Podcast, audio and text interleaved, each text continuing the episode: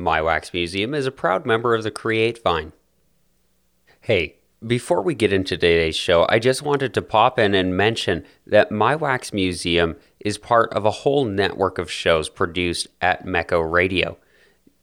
The network includes shows like She Has a Name Too, Broken Bulbs, The Old Goal of Truth, and more. We've got some incredible projects happening now, starting now, and upcoming. So tune in for those. We'll be talking about those more in the future as they come out. But for now, if you want to check out the other shows, you can do so at mechoradio.com.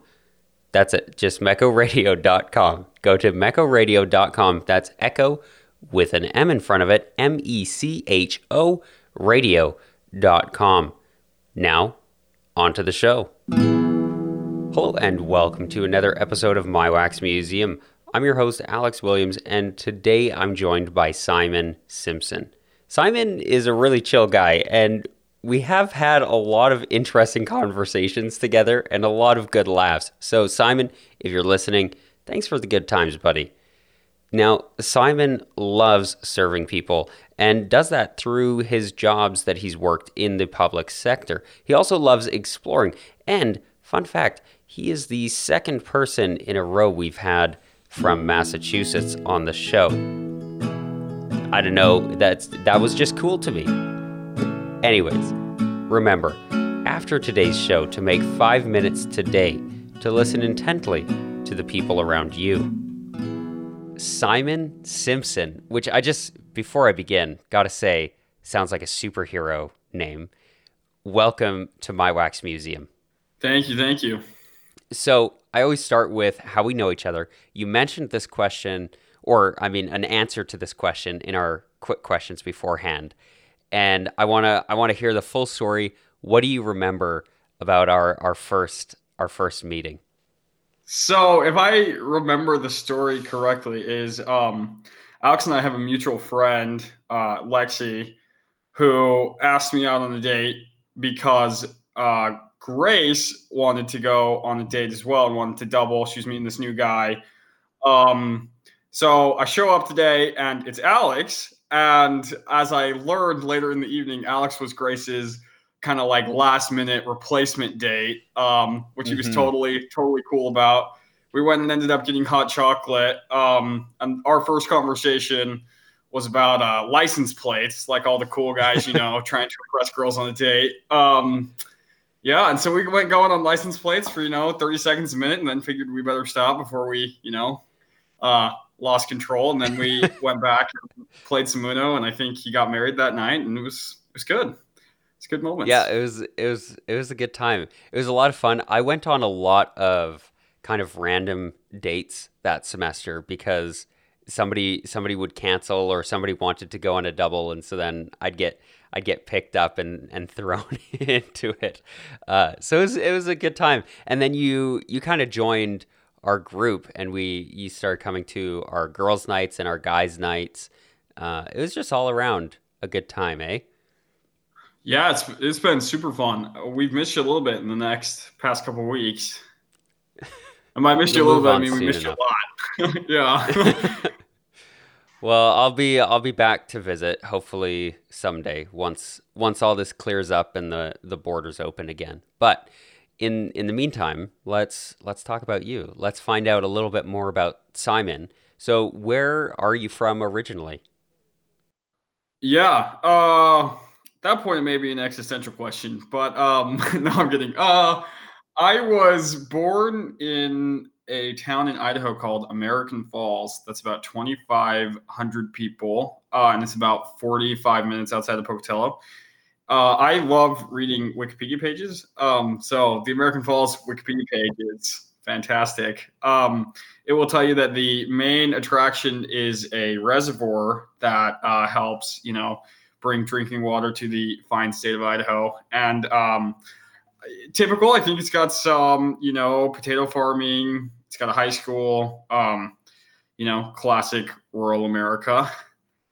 And and then uh, oh, sorry, go for it. No, no, keep keep going.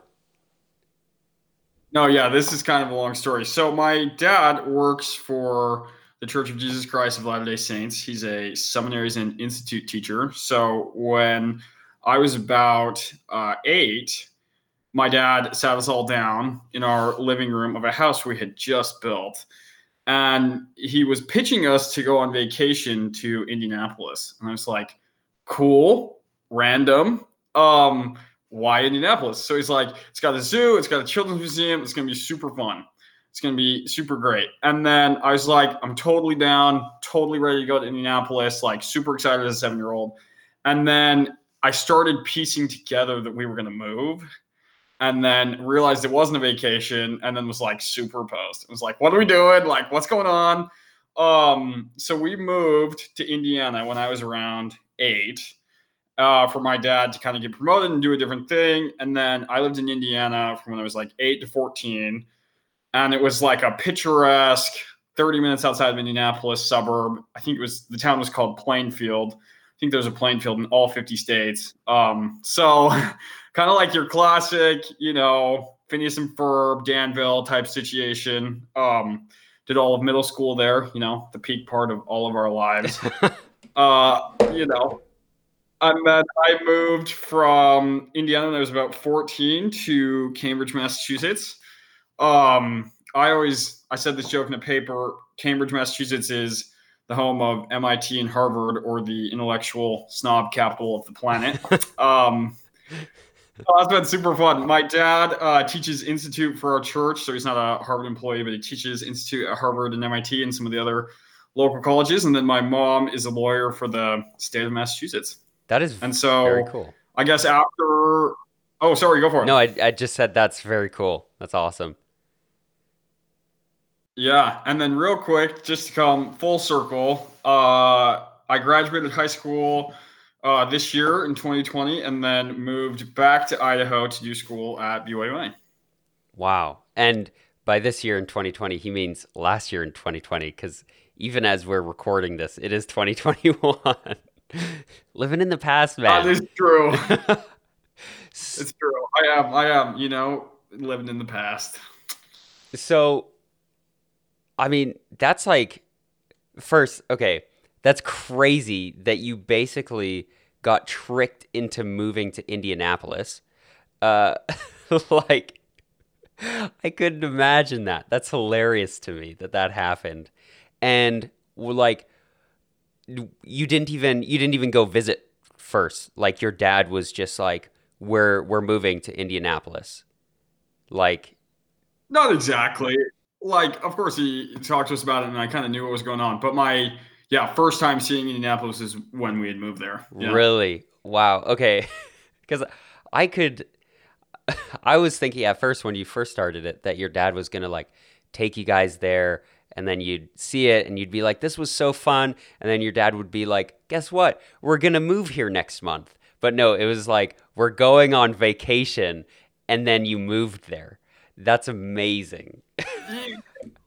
More or less, yeah. And then with Boston, like, I was a kid, so I was kind of distraught moving from Idaho to Indiana. When we moved out of Indiana, I was like, let's go. Like, let's do this. I'm excited. And then I had vacationed in Boston, but not in a sense of like a promo to moving there. So we were actually just in Boston like that last year.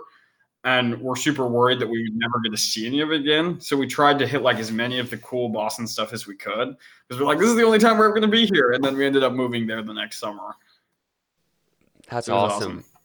Yeah. So okay. So for for listeners as well, um, the Church of Jesus Christ of Latter Day Saints is the church Simon attends, and an institute teacher is like it's like a during university kind of church class. Like you can you can kind of plan it into your schedule to attend different classes on different uh, church topics. Would you say that's accurate?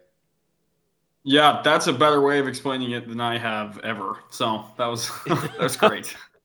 I'm just trying to think. Okay, somebody who who might not know much about that. What would be the best way to to kind of connect that? So then you moved to Boston, which you're you're living in Massachusetts now, and I have heard so many awesome things about Boston. Is it as awesome as I've heard it is? I would say yes, and better. But um, like anything though, right? There's good and bad and ugly, right? Um, I was talking to a mutual friend of ours this past week. I kept texting her pictures of Boston, and she was like, "I'm super jealous that you to live here." And I was like, "I seriously only showed you the good parts. There's plenty of plenty of bad elements, but I really love it." Uh, what I loved the most when I first moved here was I was a 14 year old kid, uh, didn't know how to drive, still don't really, um, which became problematic in Rexburg. But I loved the mass transit system. Like I loved being able to take the train everywhere and like being able to be close to that many people. Um, and just getting to see the city on my own, kind of as an independent, like 13 year old kid, being like having the world at your doorstep, I thought was just amazing. But um, like anything, we had moved from kind of this suburban area and then to this urban environment where there weren't a lot of people my age, right? Um, which was one of the drawbacks. But I I love living in Boston so much. It's great. That's that's really cool. Uh, I mean, having mass transit and being able to go around. You said you did that as a 13 year old. What was that experience like exploring as a young teenager? It was it was super cool. I remember um yeah, I I just loved it. So downtown Boston's got a lot of super great history. Uh, a lot of people say, you know, the idea of America was born in Boston. So that's that's you know something that's pretty amazing. Um, so you like ride the train to like Park Street, Boston. It's the first transit system in the United States ever. So already, you know, an interesting piece of history. And on the train, you can like go to the side of the Boston Massacre and like go to Paul Revere's house and like see places where like founding fathers would meet and strategize about battles and whatever. And then you also get to be in this super urban environment. So it's just a super brilliant contrast of like so much rich history and like a modern day city. It's it's just so cool. Hmm. So, living so long in Boston, do you think that that's where your interest in history came from, or do you think that it just kind of fed that interest? I think some of both. Um, I would say so. I'm a political science major, and I would say I was always interested in history. Um, but I would say my interest in politics kind of started in Boston, um, uh, which is an interesting thing because Indiana and Idaho are both super red, and Boston is about as liberal as it gets. So seeing that contrast and kind of being able to develop ideas based on all of those experiences, um, and just seeing how different people think and different people operate, kind of in that political sphere, made me super interested in that, and also. Um, I had the opportunity in Boston. So my whole time in Boston, I've been a city employee um, in different capacities. So I was also able to just to see what local and city government could really do to help people um, in a different way than kind of the suburbs and in a rural area. So I would say that's kind of been what I've loved living there. But I would say, yeah, kind of my love of politics and government started in Boston, but history I think I've always just kind of found to be interesting. Yeah.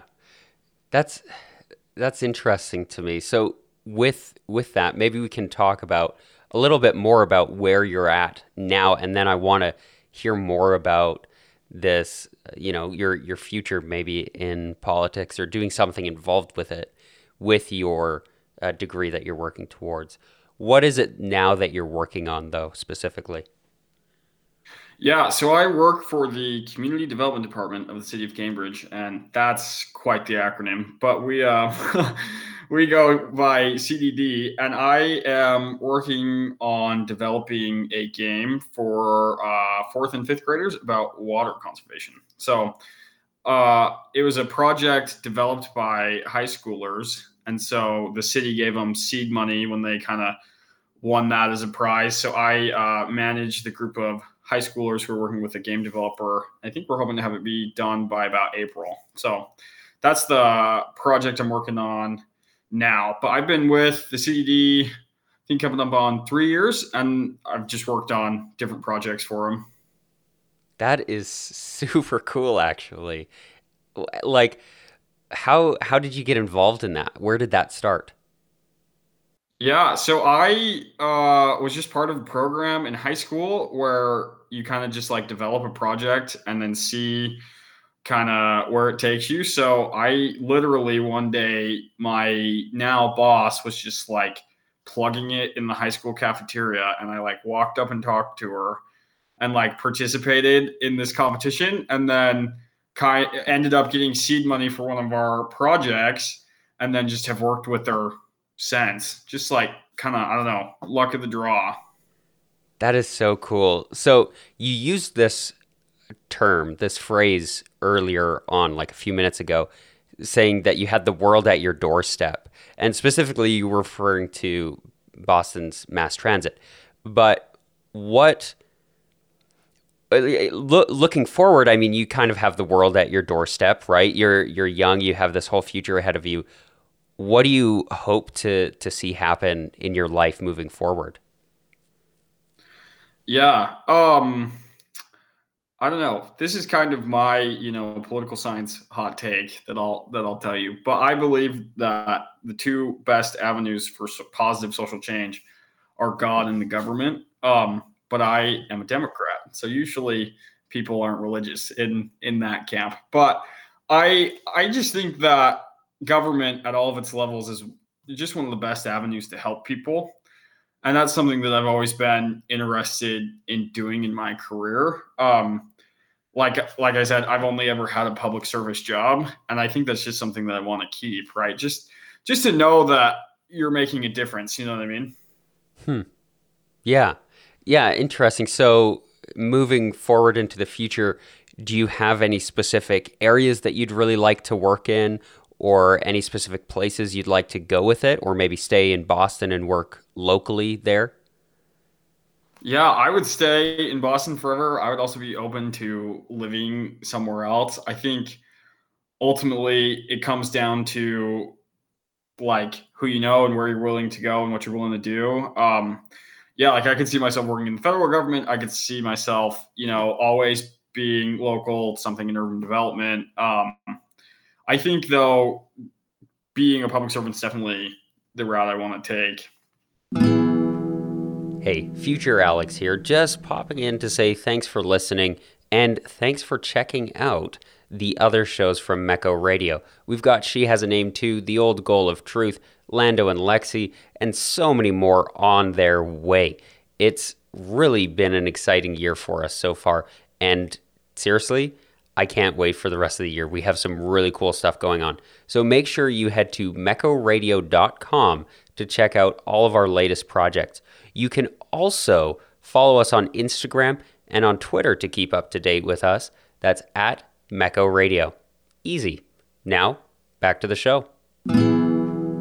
I know there there are people who have like a thing that they want to change, you know, like they want to kind of champion education or poverty or you know food or whatever right? Is there is there one thing that you kind of see yourself you know that's that's my track that's the route i want to take in order to to affect change in people's lives? Yeah i think um i don't know. I think that's definitely a good question and a lot of people that i have talked to are passionate about specific stuff and i think um I was thinking specifically about like uh, over the summer, right, with defund the police and other aspects like that. I met a lot of people, and and there are like a lot of super passionate and like activist like organizations. I would say in most cities across the U.S. Um, I would definitely say I'm a political person and have like passionate political views, but I don't know if there's a specific issue that I would want to fix or like focus my entire career on. Um, I don't know, because that seems kind of simple to me. You know what I mean? And that may be not quite what I'm looking for. Because when you look at organizations like that, it's like bit by bit, super small, right? Like chipping away at these massive structural issues, which is important work to do. But I just I just don't know if that's the path that I want to take. Hmm. Hmm.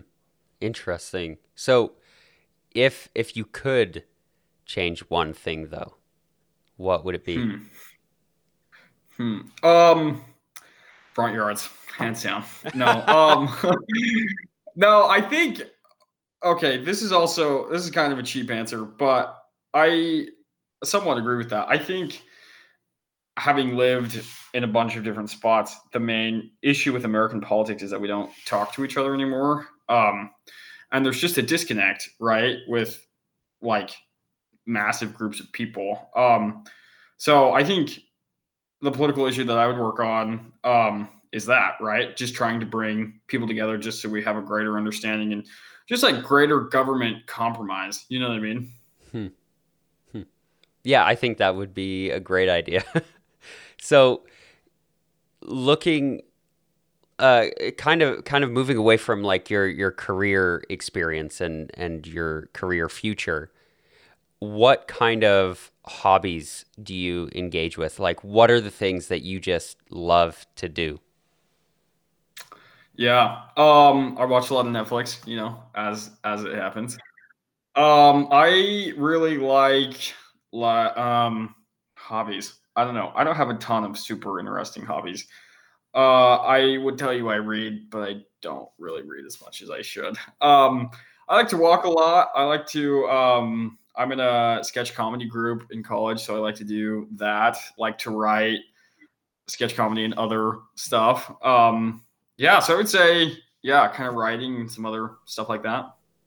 Yeah. Okay. I wanna I wanna talk about comedy because you're the first person on the podcast who well I've had a few other people on who who do comedy and stuff, but most recently you're kind of the the one who's in there. Now, I've done stand up once and I've done a few sketches with friends and stuff and comedy is really really fulfilling when you do it, right? We we talked in our quick questions about making people laugh and how much pleasure that brings. But it's also really difficult to write that. So tell me a bit about your experience doing sketch comedy how's that gone for you and how do you hope it will go in the future? Yeah, so I'm part of a group in at BYUI, Humor Code, you know, subtle plug as always. Um, yeah, so this is my first semester and I totally agree. A lot of it is super hit or miss and you just you just never know. Um, I though am really bad at acting. Um, and really and really kind of hate it. Um, so that was also kind of an interesting challenge to navigate. Um, but with writing, I think the best thing to do with writing is just to expose yourself to a lot of different like styles of comedy and styles of writing and just have a large like repertoire of stuff to do um because then you just can know what works and what doesn't right? Like i wrote um i think like four or five sketches this time around and some of them were super funny reading with the cast and then when we performed on stage nobody laughed right? And you just you just don't know your audience until you get there right? So i think in the future you just got to have like a bunch of different stuff in your pocket and see what works that night. Yeah i think that's the challenge like you'll make some jokes and it's like oh i really thought that would land but i guess I guess not tonight. And and sometimes it might land one night and not another night. It just kind of it just kind of depends. Do you have any like examples where it just bombed, where it just did not go at all the yeah. way you had hoped? Yeah, so I had this sketch about it was a Christmas Carol, and it was a Christmas Carol tailored to BYUI, and I had this joke about a Christmas tree getting COVID nineteen. And like then you had to socially distance from your tree and i had this joke about a nasal swab and i floated this joke about the christmas tree being on a ventilator and like had this whole bit about christmas trees and covid-19 and like we go on and like we start we kind of get going like nobody laughed when the christmas trees had covid like i don't know if it was too real or like not just not funny but like there was this whole bit like that whole ghost of christmas present sketch just like completely died and nobody laughed. so that was kind of the one like Christmas trees and COVID just did not work for people. I love I love that. So how did you recover from that? Going out, putting yourself out there, putting this story, this idea of yours out there. How did you recover? Yeah, so I don't know. There's a lot of different ways to do it, right? It's easy. So our we're not paid for our troupe, right? And so it's like kind of a ragtag group of people. Um, and we ended up having like 15 people in our audience. So it can be easy to blame like on all of those external factors and maybe not come to the conclusion that you're not as funny as you thought you were. Right. so yeah. And I also don't know like if people will ever tell you that it wasn't funny. So my main concern walking away from it was like, maybe I wrote this and maybe it was never funny and no one ever told me it wasn't funny. So I I was worried that I had like created this complex in my head that I was funnier than I was. Right? And so that was really nerve-wracking and concerning. Um so I kind of walked away from that and I was like it's probably some of both, right? It probably wasn't as funny as you would think, and it probably was some of these other external things. And if you had one bad night and one bad sketch, maybe don't quit forever. You know what I mean? so it's a mix of both, and you just got to keep going. Yeah, I totally agree with that. You, there's always an opportunity to improve, and you have to be honest with yourself. You know, maybe maybe it really wasn't funny. So I'm curious though, having heard how it can go really poorly do you have any examples where it went really well and you were like, oh man, I succeeded? People laughed at that. I loved that feeling. Not yet. No, I'm kidding. Um, a little bit. a little bit. Um, hopefully. So I would say not um in a performance exactly. It, it never went as good as I had hoped. Um, but I definitely had sketches that have done better than others and you know jokes that people have laughed at so that that's at least encouraging but i will say when we were reading the christmas carol sketch that uh, it was in three parts so some parts were funnier than others and some did get laughs just that second part bombed completely um, but it was really cool to have that read in the cast because they all really loved it so that was a really kind of a nice moment for writing that um, and kind of encouraged me to keep writing right so I would say that's the most success I've seen. Not a ton yet in front of an actual audience, but hopefully in the future. We'll see. I hope so. I hope so. It is a really, really satisfying feeling when you stand up in front of a group and you make them all laugh. Like nothing feels better than that, right? It's great. So, looking looking towards your future, is comedy something you want to keep doing kind of casually on the side or is it kind of like a university experience for you i don't know i um i don't know it's tricky i would say i've really liked it because i got to meet a lot of new people right um i met lexi at humor code which introduced me to you which you know has been fantastic i'm on a podcast so i didn't know i'd make it that far but um yeah, so I, have met a lot of really great people, um, and has have had a lot of fun. Um, so I think if that would continue forever, right? If like I could always be meeting new people and be having fun, I think that's something I would want to pursue. Um, but I also just like the writing element of it as well. So like even if I wasn't in a group, I may just write something and be like, if there's ever a situation where we needed this thing that I wrote, you know what I mean? Um, but I don't know. I don't think I would ever pursue it as a career because I don't really think I'm funny enough. Um, and I don't know if I want to work hard enough to be funny enough. You know what I mean? It is a lot of it is a lot of hard work. I see the stuff comedians have to go through to get to where they are. Unbelievable. You really have to put yourself out there. And so, I mean, uh, look looking at that, uh, we we talked about you in in the future as far as your career hopes and stuff. What are your personal hopes for the future? What do you, just as Simon, want out of this life? Yeah. Um. Hmm.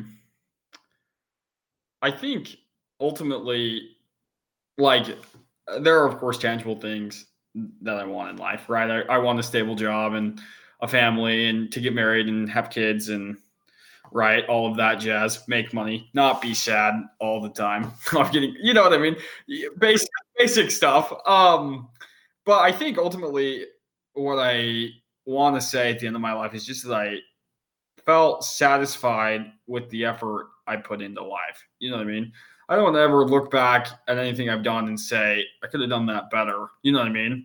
And I walked away because it was too hard or you know what I mean, or took too much effort. Um so you don't really know what's going to happen in the future till it happens, right? So I hope that you know, when I'm done with whatever I'm doing, that I'll just be able to look back and say that I put my best foot forward. Hmm. I love that. That more or less answers actually my my last question for you, which is at the end of your life when you're looking back, what are the things you're most proud of and what are you most satisfied with? So maybe if I can get a little bit more of an elaboration out of you as like what are the things you want to try? Maybe give, give some specifics of what do you want to be looking back on as those things that you you took that step towards? Yeah. Um hmm. I don't know. I think this is an interesting thing. I've always been bothered by wealth, like ideologically. Um, like I don't know. It's something that's always bothered me. Is and I've never of course I have wanted money, right? And I want to live in a situation where I'm comfortable, but I never want to have like a gross amount of excess wealth. You know what I mean? Or I was joking with my brother the other day. I was like, if I had limitless amounts of money, right? I would want an average house, an average car, nice season tickets to the Boston Celtics. Not obnoxiously nice, like not front row courtside season tickets, but like average seats and then an income where I could sustain my family, and that's it. You know what I mean? So, off of that, I think why I've always been bothered by it is I think if I reached a point in my life where I was satisfied with where I was, I wouldn't feel the need to keep pushing past that. You know what I mean? So, I hope I'm rambling here, but I hope eventually that I'll just feel in my life that I am satisfied with where I've come and not feel the need to keep pursuing wealth or pursuing some career ambition, but to just kind of ride into the sunset, you know? Hmm. I like that. I like that a lot. Well, I just want to say finally, thank you very much for joining me today. Yeah, it's been great. And thank you for listening, not just to this show, which we certainly do appreciate, but more to the people around you, the people in your life that you just happen to know. Take some time, just five minutes, to listen intently to the people around you. Mecho